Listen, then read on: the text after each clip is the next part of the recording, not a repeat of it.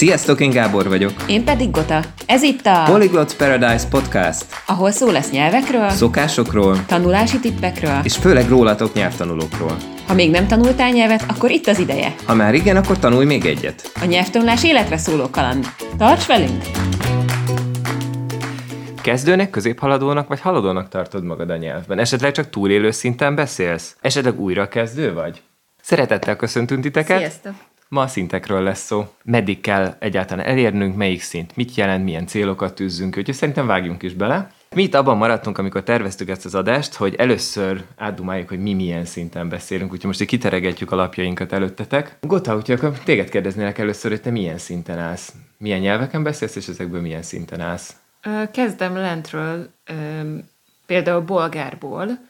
Egy erős kezdő vagyok szerintem, ami nálam annyit takar, hogy az ilyen egyszerűbb dolgokban eligazodom, megértem, ha lassan beszélek, akkor főleg. Aztán van a német, mm, ott talán olyan kategóriába tartozom, mint az újrakezdő, de azért mégsem, mert nagyon sokat értek, szóval szerintem nagyjából a, a kezdő és a haladó közé raknám be valahova magam. Uh-huh. Hú, ez egy jó tág ez spektrum. Igen, igen, de ott a határon inkább, mert hogyha az ember biciklizik, akkor egy picit még továbbra is tud menni ezekben a uh-huh. szintekben, attól függ, hogy aktív vagy passzív. Aztán van az angol. Hú, nagyon jó dolgokat mondtál amúgy, hogy ezekben majd bele is megyünk később. Mi ez, hogy aktív, mi ez, hogy passzív. Igen. Igen, ezek fontos dolgok szerintem. Az angolból szerintem egy középszintet már uh-huh. magaménak tudhatok, passzív tudásban talán még egy kicsit Egy középszintű próbavizsgán átmentél, úgyhogy igen. elméletileg. Másik kérdés az, hogy vajon a vizsga mit igazol. Mindjárt igen, igen, rá. igen. Aztán van a kínai, amiből kicsit lejjebb sorolnám magam, mint az angol, mert azt nem gyakorlom aktívan, illetve a japán, ahol már középfokot túlhaladtam, ilyen felsőfok környékén járhatok valahol. Uh-huh. Aztán te, Gábor, hogy... Mielőtt még átveszem a szót, én tök kíváncsi volnék rá, hogy te miért mondod azt, hogy ezeken a szinteken állsz? Mi az, ami neked bizonyíték, hogy ezeket így kimondhatod? Vannak azok a szintű dolgok, mint például, hogy milyen anyagokat hallgatok, milyen ö, témákról beszélgetek, milyen típusú dolgokat írok az adott nyelven, vagy mm. mi az a, milyen típusú feladatokat egyáltalán gyakorlok, vagy milyen témákba megyek bele, és én ezek alapján mondom ezeket, amiket. Mm, tehát mi az, amit mondjuk megértesz? Igen, igen, igen. Hogy azért mm-hmm. nagyon nem mindegy, hogy egy gyerekmesét nézel, és a lassú szókincsel boldogulsz, és oké, és örülsz neki, igen. vagy pedig egy egyetemi PHD-hoz keresel folyóiratokat, és szakcikkeket, és azoknak a szókincsét próbálod kibogozni, vagy Aha. esetleg simán át is hasítasz köztük. Már a tanulási anyagokból, illetve azt, amiket használsz az adott nyelven, azokból helyek közel kiderül, hogy mi az, ami a te szinted. Ez az egyik verzió, uh-huh. amivel így meg, tud, meg tudod állapítani. És mi a helyzet, amikor produkálni kell ugye ezeken a nyelveken? Az már Beszélni, egy kicsit keményebb írni. dió, mert ott már, ha nagyon-nagyon uh, smoothly megy a kommunikáció, az is megy, mehet különböző szinteken. Ha egy például kezdő vagy egy nyelvből, akkor lehet, hogy csak basic verzióban kommunikálsz egy helyivel, hogy szépek a tyukok, mikor uh-huh. tojtak tojás, stb. De hogyha már teszem azt, kicsit komplikálod a dolgokat, és azt mondod, hogy te egy könyvtárba szeretnél kikölcsönözni valamit idegen nyelven,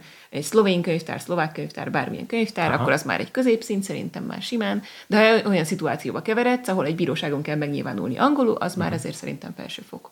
Igen. Ezek csak példák természetesen. Most egészen extrém példával idehoznám az olaszországi nyaralásunkat, amikor az éppen bimbózó aprócska nyelvtudásunkkal elkezdtük, bekapcsoltuk az olasz tévét, és megpróbáltunk belőle bármit is megérteni. Az, hogy marha vicces volt, hogy igen cseké aktív nyelvtudással, viszonylag magasra lőttünk passzív nyelvtudásban. Igen, igen, de ki tudtunk belőle hámozni szavakat. Igen, és hogy ezzel én arra célzok most, hogy, hogy, a, nyelv, hogy a nyelvi szintek azok nem, nem ilyen kőbevésett ö, dolgok. Ezeket, nem. ezeket pusztán azért kellett is standardizálni, hogy a nem tudom, állásjelentkezéseknél, egyetemi felvételiknél, vízumjelentkezéseknél valahogy be tudják mérni az emberek nyelvtudását, vagy mondjuk nyelviskolai csoportokba sorolásnál is tök hasznos, de amúgy a a nyelvi szintek írtozatosan sok tényezőből állnak össze, és ezek a tényezők akár egészen extrém módon széttarthatnak. Tehát Abszolút. például nagyon valószínű az, hogy, hogy a, a, a receptív készségeink, tehát az olvasás meg a hallásértésünk, azok jóval magasabban vannak, mint a, a, a produktív készségeink, tehát az írás meg a beszéd. Igen, de ez olyan szinten természetes, ha azt veszed, hogy több külső inger ér minket, mint amit mi produkálunk, ha nem vagyunk feltétlenül telefonos marketinges. Igen, tehát például én hallottam már embereket azért panaszkodni, hogy, hogy ezt nem érezték természetesnek, és mindig hogy valaki esetleg úgy érzi közületek is, hogy fú, de rosszul beszélek ahhoz képest, hogy milyen jól olvasok, ez egy tök természetes dolog. A hallásértésről nem is beszél, mert ez gyerekkortól így van, ha belegondolunk, hogy éveken keresztül hallgatjuk a szüleinket, meg, meg elkezdünk olvasni dolgokat, mielőtt nekünk önállóan kéne fogalmazást írnunk. És ez, ez a felső fokon esetleg majd kiegyenlítődik, de, de emiatt nem kell aggódnunk. Nem kell egyáltalán, nem kell. Na, és akkor, akkor igazából nekem is ki kéne akkor teregetnem alapjaimat, igen, mint igen, ahogy mondtam. Melyikből, milyen szinten vagy, Hú, hogy érzed? Én akkor föntről fogok lefelé menni, mert általában így szoktam végig gondolni, hogyha bárhol meg kell adnom, hogy én milyen nyelveken beszélek. Hát angolul és németül felsőfokon beszélek, angolul egy jóval erősebb felsőfokon, mint németül, mert a német nekem egy második idegen nyelvként jött be az életembe. Tehát ez pusztán az időtényező miatt is, meg valamiért a, ne- a német nekem még mindig nehezebben adja magát, de most nagyon rajta vagyok. Az jó dolog. A második körben, most egyes egyedül a japán van, ott én már azt hiszem, hogy kezdem a, kezdem a kezdőszintet valamennyire lezárni, de ez még elég képlékeny. Vannak olyan témák, amikről már magabiztosan tudok beszélni, ismeretlen témákban viszont teljesen el vagyok veszve. És az abszolút legkülső körben pedig a hobbi nyelvek vannak, mint az olasz, a szlovák, a görög. Velszi. Hát a velszi az már nagyon megkopott, mert 20 éve nyúltam hozzá utoljára, tehát ott már csak néhány szóra emlékszem, de viszont biztos, hogy hamar vissza lehetne őket hozni. Szóval, hogy, hogy mi miatt tudjuk azt mondani, hogy mi ezeken a szinteken beszélünk. Hát szerintem ebben tök fontos az önbizalom, hogy megéltünk már olyan helyzeteket, amikor valóban használni kellett a nyelvet egy adott szinten. Tehát, hogy, hogy nem tudom, angolul részt vettem egy tanárképzésen, ahol, ahol a tanároknak mondtak még új szókincset, új, új nyelvi fordulatokat, amik, amik az élőbeszédben jelenleg Angliában előfordulnak, írtozatosan izgalmas volt, és hát próbálom ezen az egészen anyanyelvi szinten még tovább fejleszteni magam. Olaszul viszont az volt a sikerélmény, hogy kértünk egy buszjegyet. Igen, tehát, és hogy nagyon... volt jó? Igen, tehát tök fontos szerintem az, hogy mindig teszteljük magunkat az adott szinten, mindig produkáljuk. Vagy a való életben, vagy egy nyelvvizsgán, vagy szórakozásból. Na és a másik, amit akartam még így említeni, hogy egy nyelvvizsga vajon mit mér? Hogy mennyire igazolja a mi szintünket az, hogy van egy nyelvvizsgánk. Most nekem Japánban van egy N4-es nyelvvizsgám, ami mondjuk egy erős kezdő nyelvvizsga, de ez nem feltétlenül jelenti azt, hogy beszélni is tudok, ugyanis beszélt része nem volt, nem volt szóbeli. Igen, és nem csak szóbeli, hanem egyébként írásbeli része sincsen. Igen, tehát írásban fogalmazni sem kell, viszont a nyelvtant azt kitűnően tesztelték, meg a, hallásértést is, tehát azt mondjuk igazolja, hogy, hogy az megy. De mondjuk az európai nyelvvizsgákon meg mind a négy készséget nagyon alaposan meg szokták mérni, és a feladattípusokat is próbálják úgy összeállítani, hogy azokat a részkészségeket tesztelje. Hogy mit tudom én, a olvasás értésben el kell dönteni, valami igaz-e vagy hamis, tehát sose találjuk magunkat szembe egy ilyen feladattal, vagy csak nagyon ritkán a való életben. Viszont miközben olvasunk, az agyunk miközben dolgozza fel az információkat, nagyon sokszor lejátszódik ez a művelet, hogy, hogy valami vajon igaz-e vagy hamis. Igen, meg eléggé vízválasztó. Most gondolj bele, ez egyébként egy éles helyzet, egy olyan uh-huh. helyzet, amikor izgulsz, amikor nem biztos, hogy önmagadat tudod adni, de viszont arra kell rátreni, rátreníroznod magad, és erre is készítenek fel egyébként a, a tanárok, meg magadat uh-huh. is erre készített föl, hogy ha egy állásinterjú lennél, ott is ugyanúgy ez az izgalomfaktor megvan, szóval igazándiból lelkileg is egy picit fölkészít azokra a helyzetekre, amiben te majd uh-huh. idegen nyelvi szemben ott találod magad. Hát igen, de de mi mindannyian tudjuk, hogy az élet meg a nyelvvizsga követelményei között mindig is marad egy szakadék, ezt Igen, nem lehet ez, sose ez befoltozni. Tehát nagyon fontos szerintem a célok szempontjából, hogy tisztázzátok, hogy a, a való életbeli beli célokra kell nektek a, nyelv, a, a nyelvtudás, vagy pedig a vizsgán akartok átmenni valamilyen egyéb célból. Igen, szóval vagy ilyesmi. Közvetlen vagy közvetett az, ami, Igen. amiért kell. Az utolsó dolog a nyelvvizsgával kapcsolatban, meg az, hogy ugye ott 60%-ot kell elérni, és hát láttam én már rá példát, hogy egy B2-es nyelvvizsgán egy erős vagy közép B1-es át tud menni. Mert hogy csak 60%-ot kell elérni, lehet, hogy pont szerencsés nap volt, lehet, hogy pont az a, az a szókincs fordult elő, amit ő is tudott. Tehát egy átmenés nem feltétlenül jelent egy, egy valóban aktív, erős B2-es szintű nyelvtudást. Igen, de hát ez ugyanolyan, mint a jogosítvány. Ha utána nem gyakorlod, akkor elvész ez a tudás, szóval... Persze. Jó, úgyhogy tisztázzuk egy kicsit ezeket a fogalmakat, mert dobálozunk itt mindenféle B1, B2, C2, alap, közép, hogy is néz ez ki. Mielőtt beléptünk az EU-ba, ilyesmi szint, szint megjelölések voltak, hogy alapszint, középhaladó, haladó, újrakezdő, Viszont ezekkel az volt a probléma, hogy teljesen szubjektívek. Az EU-s jogszabályok pedig ezt standardizálták, tehát hogyha két európai országban azt mondják, hogy A2-es szinten tudok angolul, akkor az teljesen ugyanazt fogja jelenteni nem lehet most már félreérteni.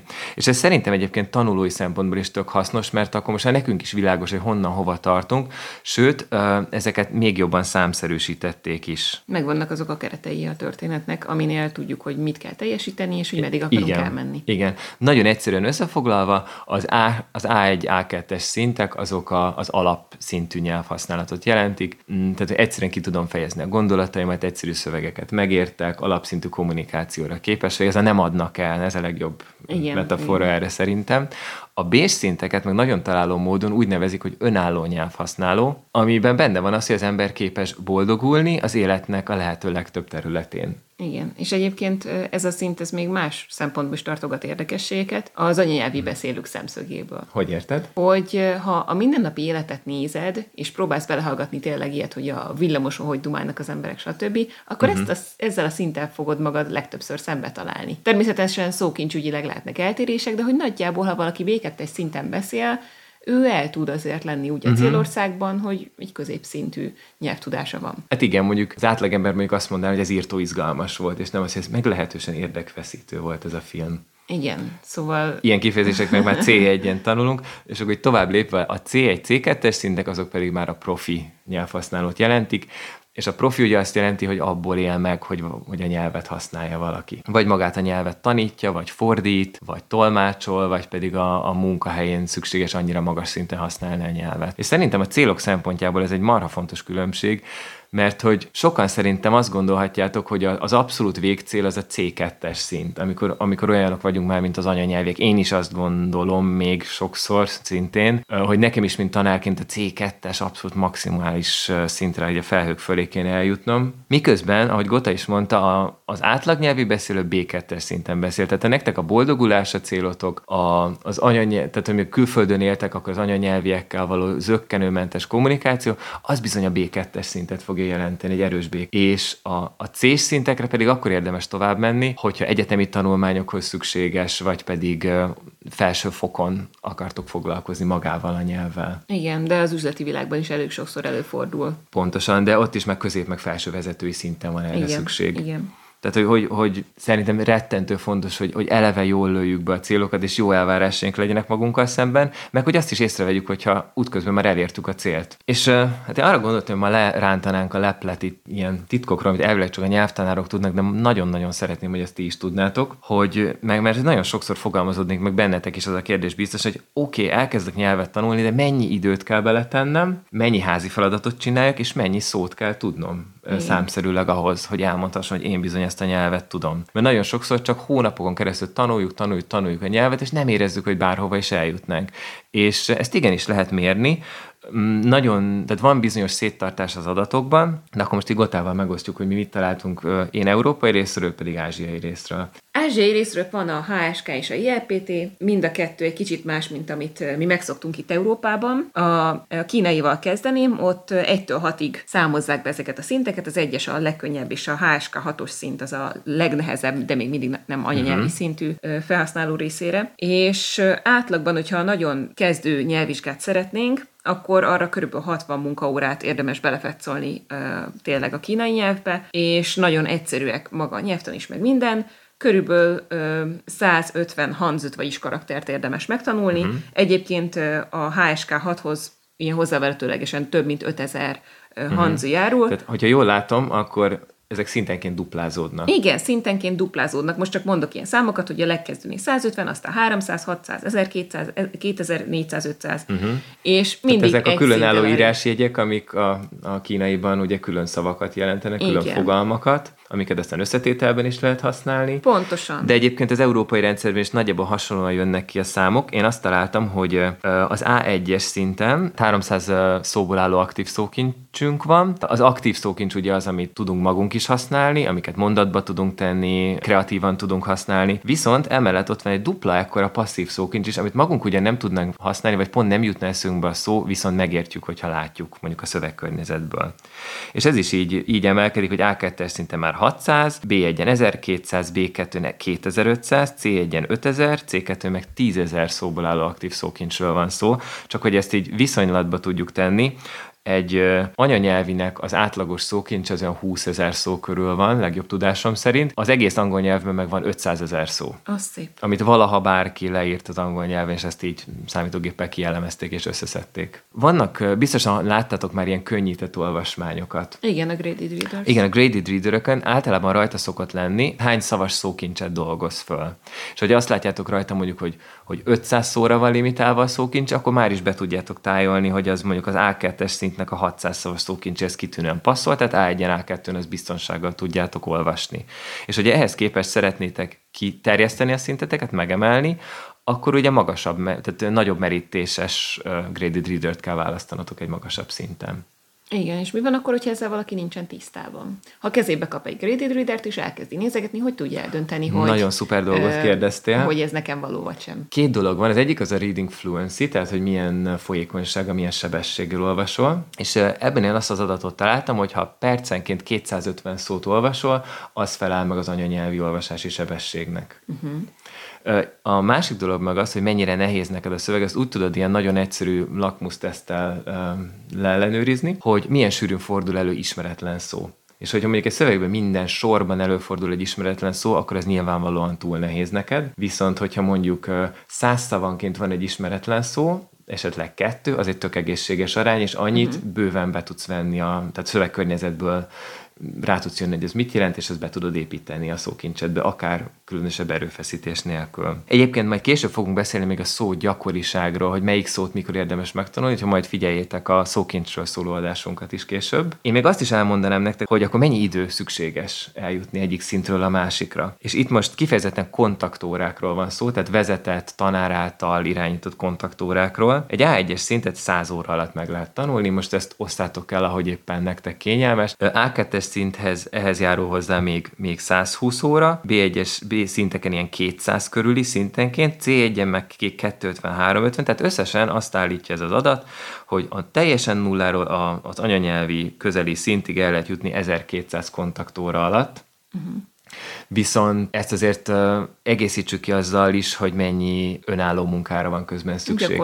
Tehát igen, tehát ezt lényeg, meg az 1200 kontaktóra az, az ilyen hirtelen számításaim szerint az már egy évtizednél is több időben mérhető, ami eléggé riasztónak tűnik. Viszont ezt lényegesen föl lehet gyorsítani két dologgal. Az egyik az, hogyha mondjuk otthon is gyakoroltok, és ez nem csak a házi feladatírást jelenti, meg a kitöltögetős feladatokat, amik nem mindannyiunknak a kedvencei, megjegyzem nekem sem annyira, hanem a, a idézéles passzív Netflix nézés, és uh, hobbiból olvasás, és bármi, ami szórakoztat titeket, az is ide számít, mert akkor is stimuláljátok az agyatokat uh, a, erre a nyelvre, amit tanultok. Illetve, ami még szerintem még jobban föl tudja tuningolni a haladásotokat, az az, hogyha ismeritek a tanulási stratégiákat, hogyan tervezzétek meg a tanulásotokat, mire, mire számítsatok, milyen nehézségekre, ki, ki tudjátok mondjuk így küszöbölni előre a nehézségeket. Uh, hatékonyabban tudtok szavakat megtalálni, kitalálni, kielemezni, szerkezetekre rájönni, és nem szükséges feltétlenül mindegyikhez tanár, hogy,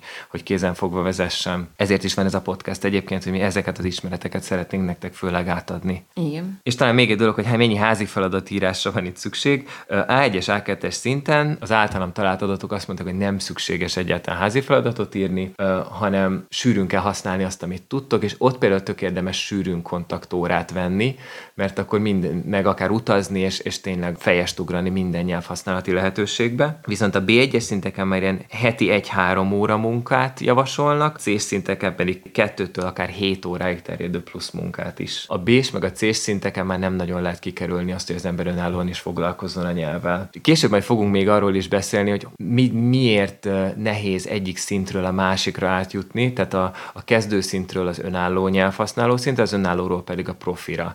Mind a két szint határon van egy ilyen úgynevezett úgynevezett plató, ami miatt úgy érezzük, hogy nem haladunk, akármennyi munkát teszünk bele, nem érezzük a szintemelkedést, és aztán egyszer csak kitisztul minden. De erről is egy külön adásban fogunk majd beszélni, mert ez egy rettentő izgalmas téma. Tehát összességében az a fontos, hogy uh, ahogy följebb haladtok a szinteken, nagyjából mindig duplázódni kell az, az ismereteiteknek. És ezt tudjátok önálló munkával és, uh, és tanulási technikákkal megtámogatni. Szóval érdemes az egyéni célokhoz hangolni azt, hogy milyen szint az, amire nekünk szükségünk van, most még egy kicsit visszahozom a Japánt, akkor ha azt szeretnénk, hogy mi kiutazunk Japánba és munkát vállalunk, akkor azt mondjuk, hogy hú, mi anyanyelvi japán beszélők akarunk lenni. Na, ez egy, ez egy ilyen megfoghatatlan dolog, és, és természetesen nem jó színbelövés. De ha azt mondod, hogy oké, okay, te egy hotelbe fogsz menni, vagy egy étterembe, akkor tudod, hogy N5-től N1-ig mi lesz az a szint. Mondok egy példát, N5-tel, az a, az a legbelépőbb, ezért mondtam, hogy japán Igen, ott fordítva számoznak.